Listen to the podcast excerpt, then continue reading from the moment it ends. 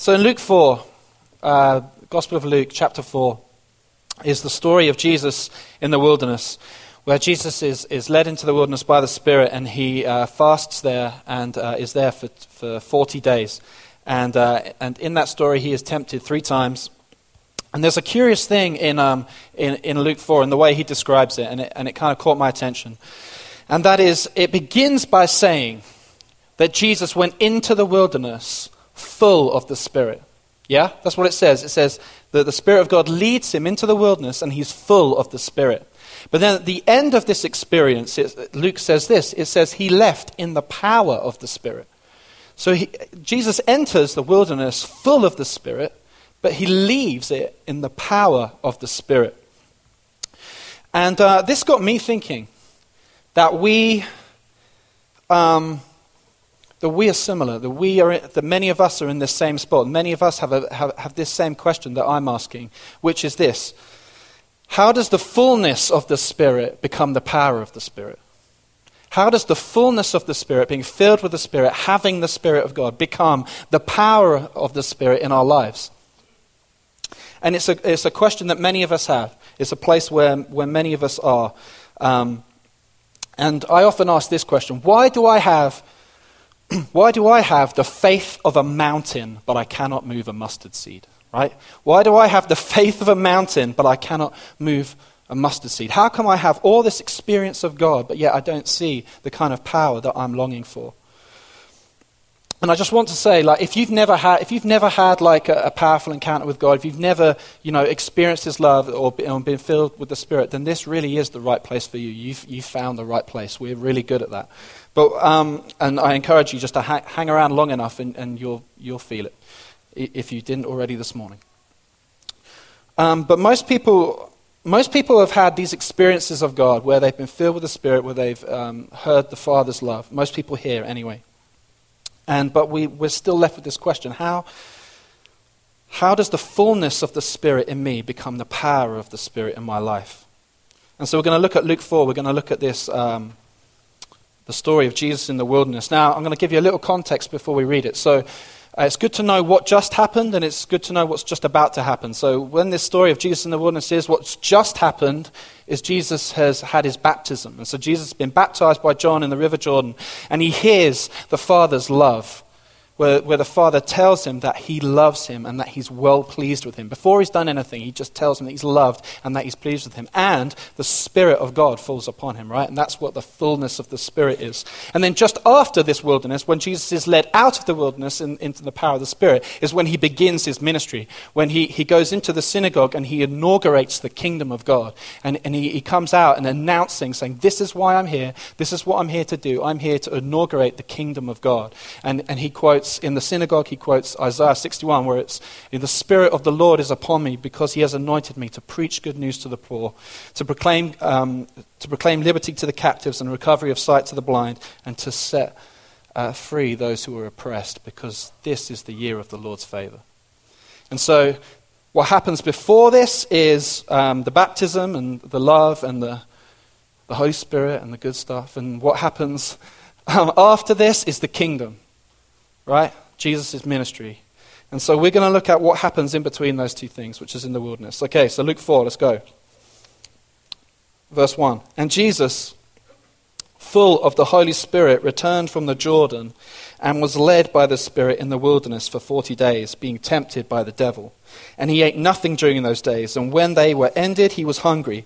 And the devil said to him, If you are the Son of God, command this stone to become bread. And Jesus answered him, It is written, Man shall not live by bread alone. And the devil took him up and showed him all the kingdoms of the world in a moment, and said to him, To you I will give all this authority and their glory, for it has been delivered to me, and I give it to whom I will. If you, then, if you then will worship me, it will all be yours. And Jesus answered him, It is written, You shall worship the Lord your God, and, and him only shall you serve. And he took him to Jerusalem and set him on the pinnacle of the temple and said to him, If you are the Son of God, throw yourself down from here, for it is written, He will command His angels concerning you to guard you, and on their hands will bear you up, lest you strike your foot against a stone. And Jesus said to him, it is said, You shall not put the Lord your God to the test. And when the, when the devil had ended every temptation, he departed from him until an opportune time. And Jesus returned in the power of the Spirit to Galilee. And the report about him went out through all the surrounding country. Jesus enters the wilderness in the fullness of spirit, but leaves in the power. And how, how does that happen? What happens in between? It is testing and it is wilderness. Testing is what happens between the, the baptism and the inauguration of the kingdom. And I want to talk about testing because testing is something that if you are a Christian and if you follow him, you're going to go through testing. You're going to go through temptation. You're going to go through the things that Jesus went through. You're going to have wilderness seasons and times in your life. But the thing about testing is, is that we often think of testing in, in a certain way, in a kind of academic way, which is, you know, pass fail, right? It's like this pass fail mentality. It's, it's like we think of testing, we think of exams. It's like you sit down, you have to know the answers. If you don't know the answers, you fail, right? It's about being graded, it's about being assessed, it's about reaching a standard. Correct? That's kind of what we think about while testing. So we often think, well, the Lord's testing us, and like, you know, we, He's testing us, and we can either pass or we can fail, right? They're the only two options pass or fail.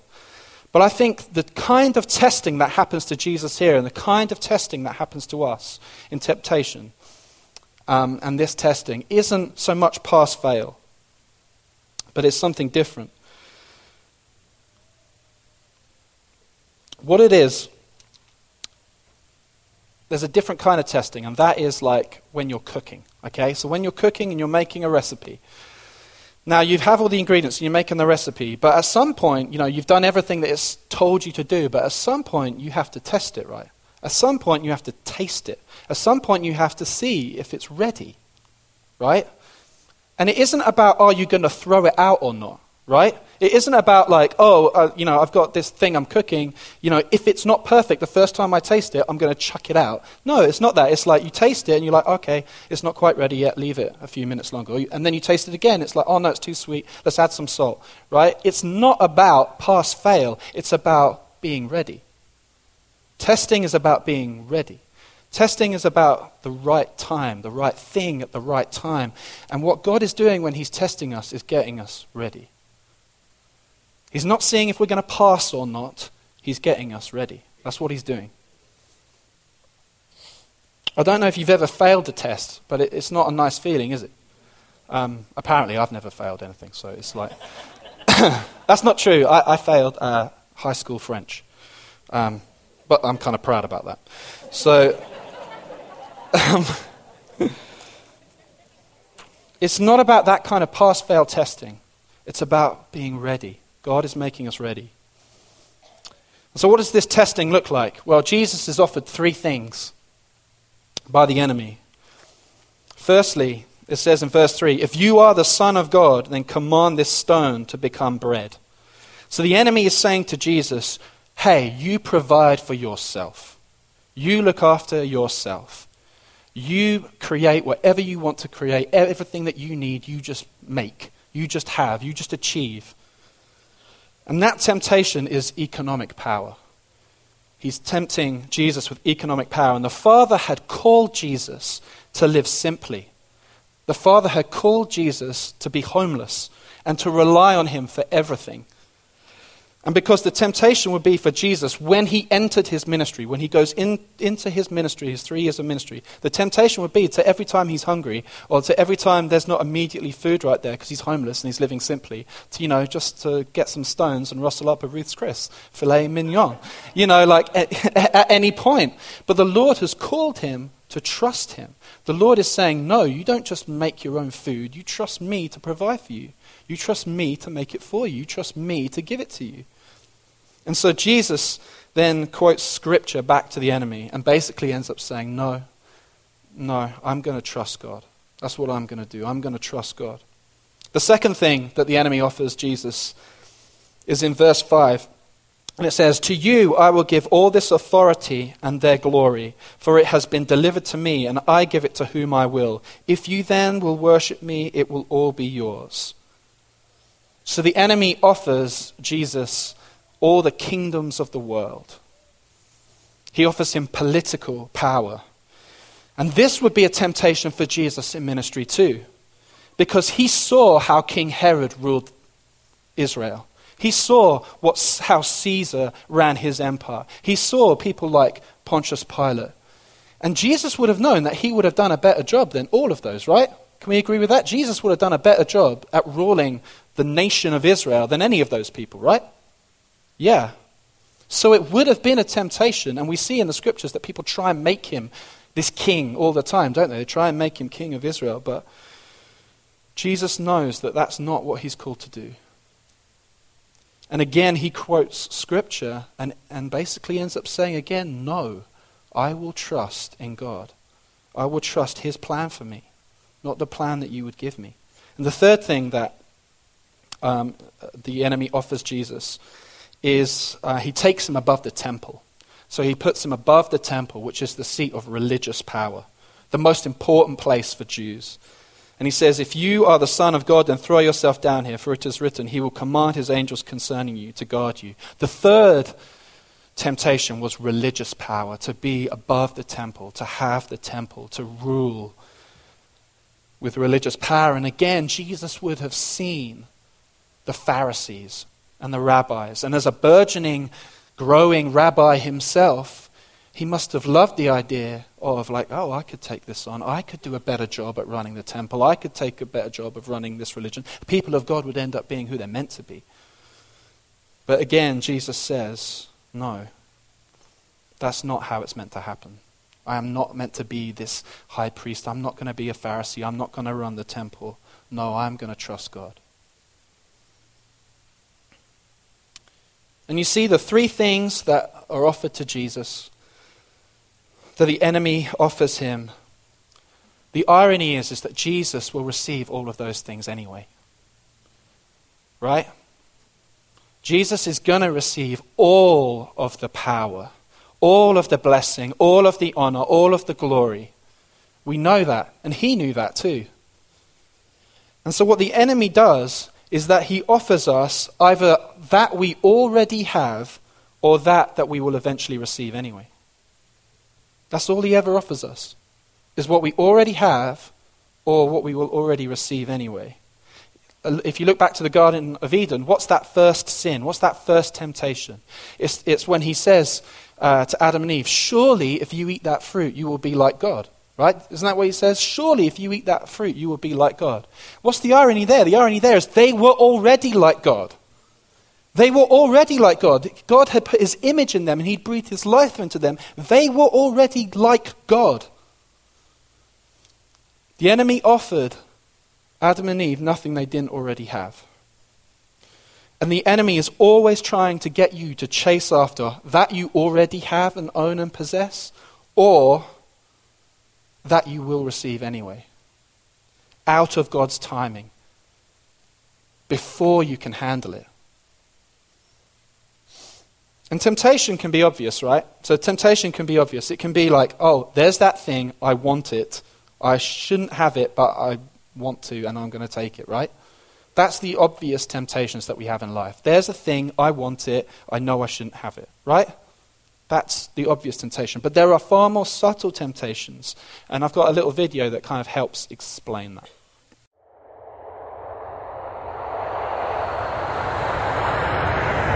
A guy with a gun, turns out later it was plastic, races down the aisle towards the cockpit. I stick my leg out. He's down, I'm on top, then five other passengers jump on him too.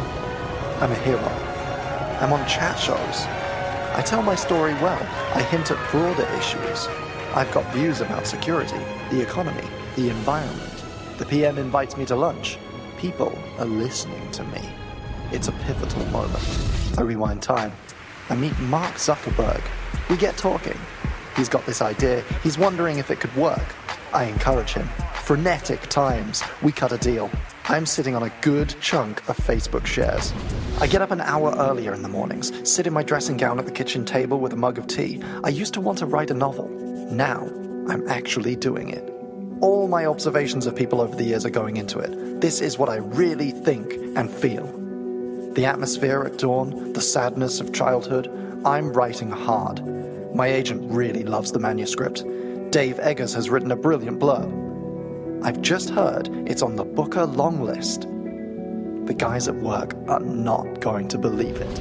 I'm introduced to Keira Knightley. She looks me in the eye. We smile. There's a connection. She's lonely. I understand her. One day she drops by the office. I'm very modest about it. She tells me what she really feels that she hates being famous, that she cries sometimes. I hold her hand, give her a hug. I'm her best friend and her lover. I have magic powers. I can go back in time and be 16, but know everything I know now. I keep my brain, but swap my body.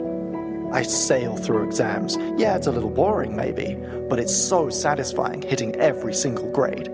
I go to a different university. I know exactly what to say and do at all times. Seduction works so well. I have youth and experience. No one says no to me. Not even Alice. I've just read in the news that guy from college who was always ahead of me, who got that huge job in banking, is really sickly. It's horrible, but a relief. I look almost like I do now, but without anyone noticing, gradually, line by line, the wrinkles and the blemishes fade. My mouth becomes a touch more symmetrical, the lips a little more pretty. My ears get just a little smaller and ease themselves over a few weeks more neatly into the side of my head. People smile at me more often in the street. My colleagues listen. I'm still me, just the way I was supposed to be. We keep quiet about the fantasies we have because we're not sure how other people will react. But they're doing the same thing. We should go easy on ourselves. A fantasy is sometimes just the best shape a wish can take. We don't always have a plan, and it may just be the best we can do. But fantasies also mean freedom from responsibility. We're free to make it perfect and not have to worry about what it would actually be like in reality.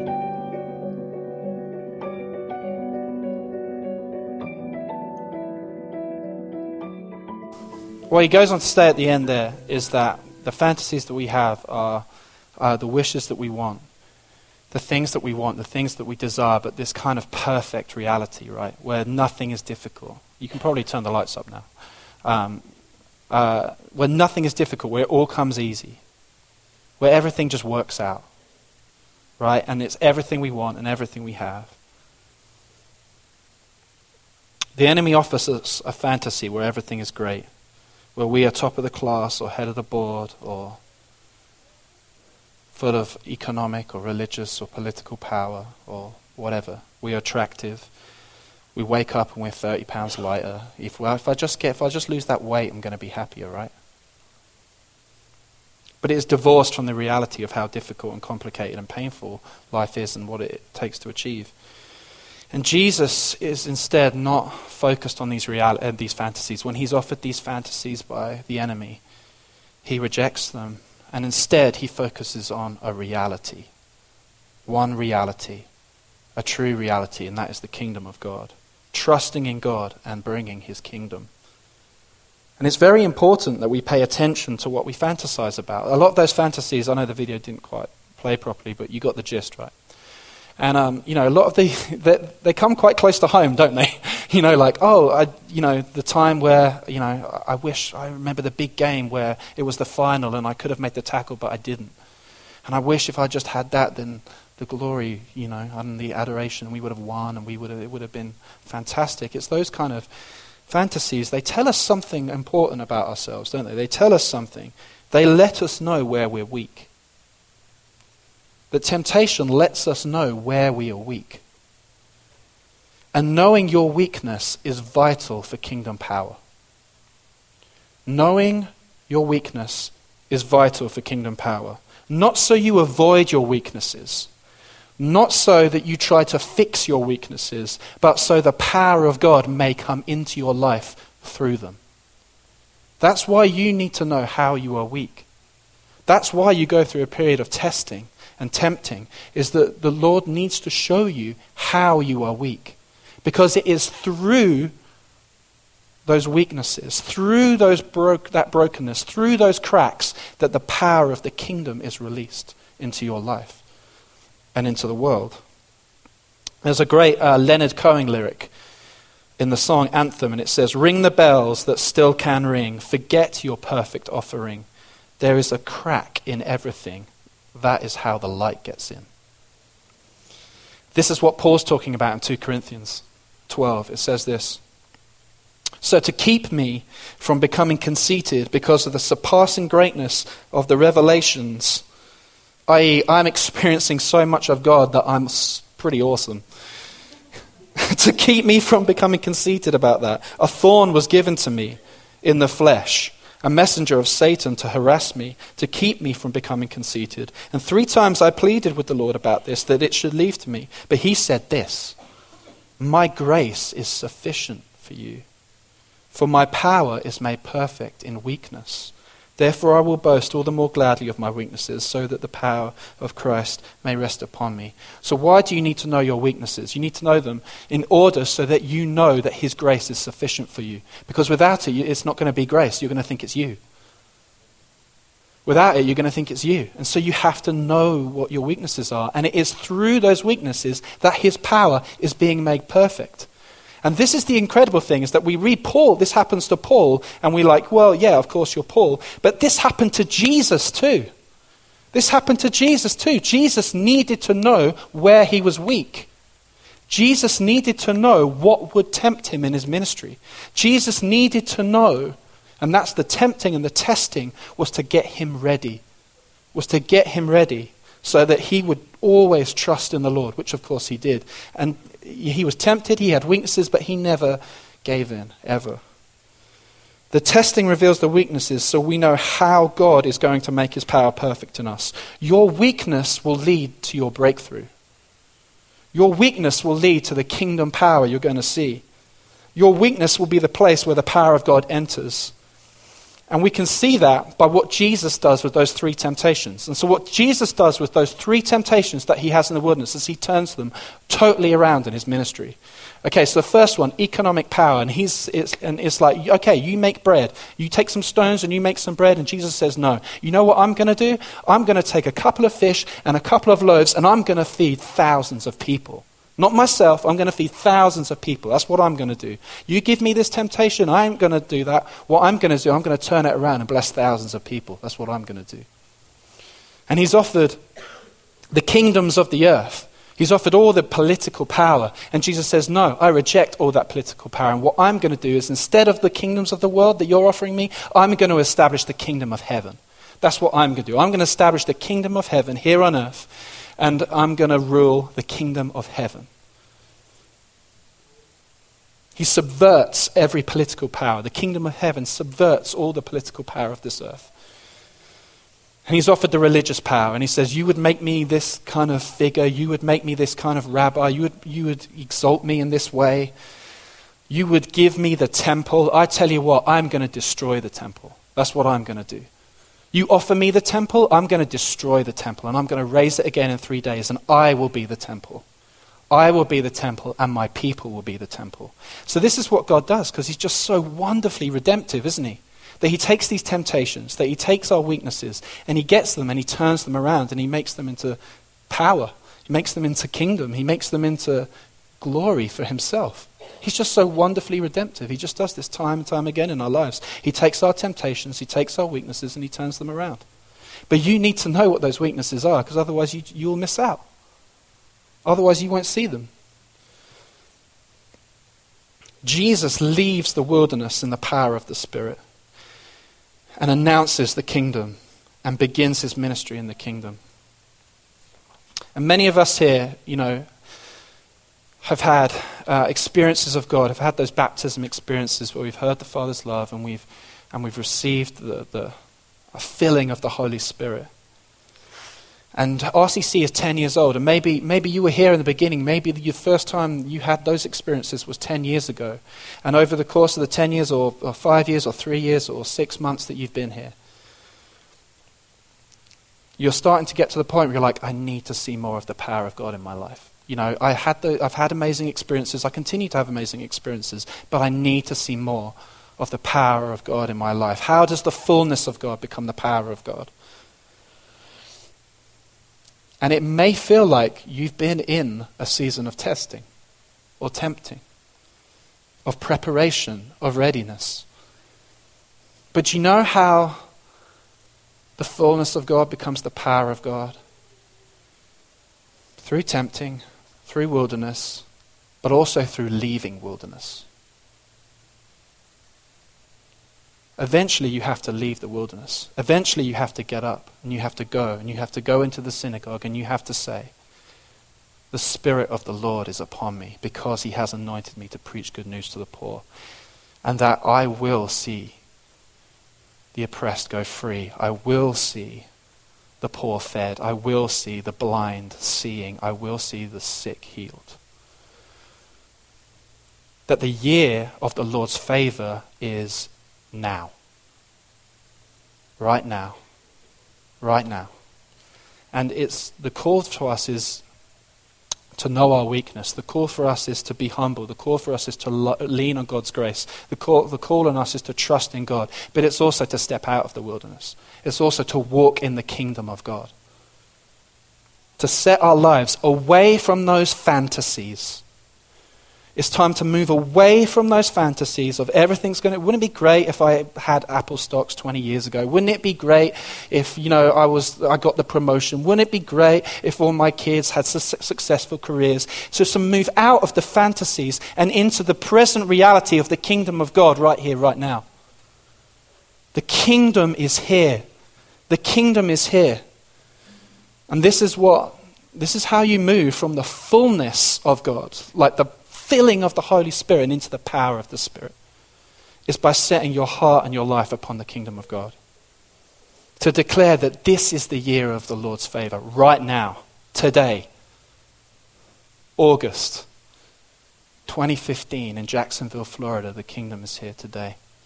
And that's why I want us to, to walk into, to step into, to, to long for, to focus upon, to set our lives upon today. So we're going to do that. All right, let's stand.